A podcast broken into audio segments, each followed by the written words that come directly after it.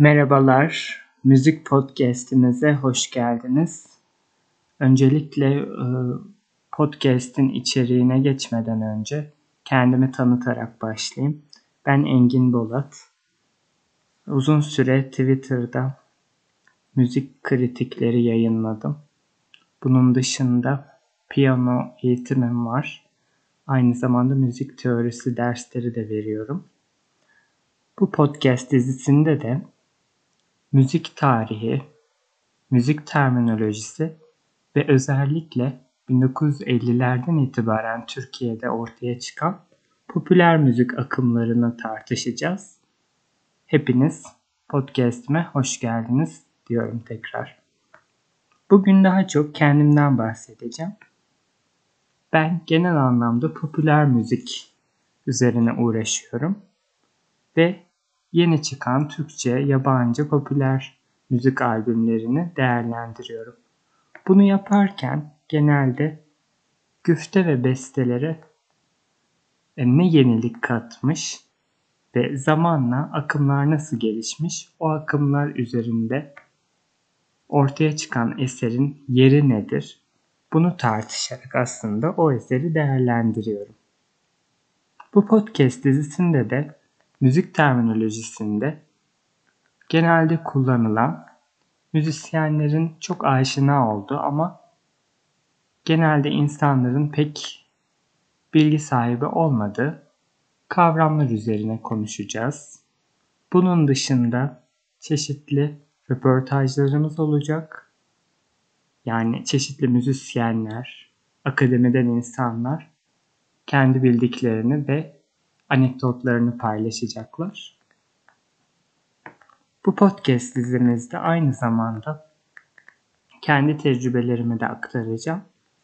Dolayısıyla daha çok aslında bir e, bilgi serüveninden öte anekdot serüveni de olacak. Yani yaşam hikayesi de duyacaksınız. Bildiğiniz gibi 1950'ler 60'lar dan itibaren Türkçe popüler müziği kendi kendini ortaya çıkarmaya başladı. Bunu yaparken işte biliyorsunuz önce kaset devri yani 45'likler, 50'likler daha sonrasında plaklar e, kendini kasetlere evirdi. Bunun dışında işte CD'ler piyasaya sürüldükten sonra CD'ye kaydedilmeye başladı kayıtlar. Bunu biliyoruz. Teknoloji olarak değişim sürecine hakimiz. Bunun dışında ama akımların Türkiye'ye nasıl yansıdığına da bakmamız gerekiyor. 1960'lardan itibaren genelde aranjmanlar, aranjmanı hemen tanımlayalım. Aranjöyle, aranjeyle karıştırılmamalıdır. Aranjman, örneğin bir bestenin üzerine yazılmış sözlerdir. Örneğin Fransızın e, bir eseri alıp onun bestesini kullanıp yer yer aranjesinde küçük oynamalar yaparak üstüne Türkçe söz yazarsanız bu Türkçe'ye kazandırılmış bir eser haline gelir ve biz buna aranjman diyoruz. Aranje ise şarkının okunuş biçimini düzenleyen bir düzenlemedir ve aranjörler üstlenir bunu. Dolayısıyla ikisini karıştırmamalıyız. Evet, aranjmanlarla başlayan süreç daha sonra kendini Türk halk müziğine bıraktı aslında. Türk halk müziği esintilerinin e, yavaş yavaş popüler müzikle, batıdan alınan janrla birleştirilerek çeşitli eserler ortaya döküldü. 90'lardan itibaren ise kiminin arabesk dedi, kiminin ise fantezi dedi, bir janr tanımına uymayan 60'lardan beri Türkiye'de varlık gösteren türün pop müziğe sirayet ettiğini gördük 90'lardan itibaren. 2000'lerde ise artık elektro, e, funk, soul, rock gibi çeşitli janrların farklı örnekleri Türkiye'de de üretilmeye başlandı. Ve dolayısıyla arabesk e, demeyi uygun bulmasam da arabesk müziğin etkisi yavaş yavaş kırılmak istendi. Özellikle elektronik müziğin örnekleri verildi. Heavy rock örnekleri keza karşımıza 2000'lerde çıktı. Ancak 2020 civarında 2010'ların ikinci yarısından itibaren rap ve arabeskin popüler müzikle füzyonuna çok şahit olduk ve bu eserler popüler hale geldi. Dolayısıyla bu süreci incelemek önemli.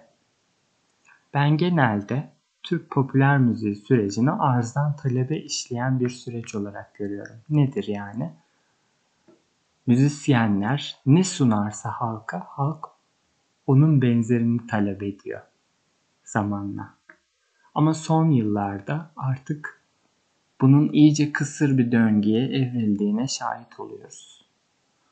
Dolayısıyla şarkılar birbirine benzer hale gelmekte. Bunun en büyük etkisi de sosyal medyanın gücüdür.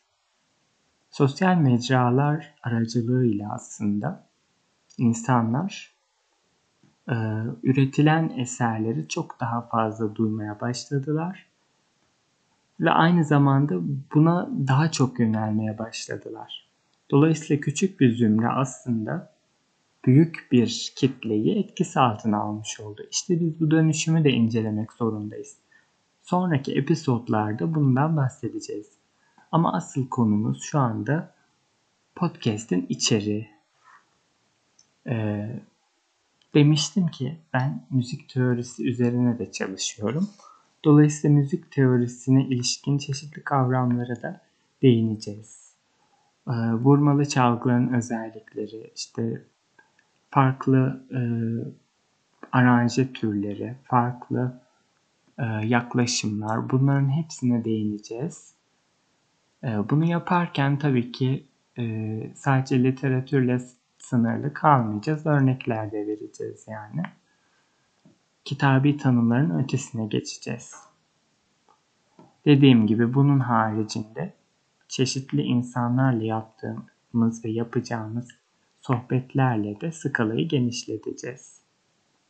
Müzik tarihçesi, müzik teorisinin belli başlı sac ayakları ve e, özellikle popüler müzik e, camiasının bir parçası olan çeşitli sanatçıların öyküleri kendi ağızlarından ya da benim aracılığımla size aktarılacak.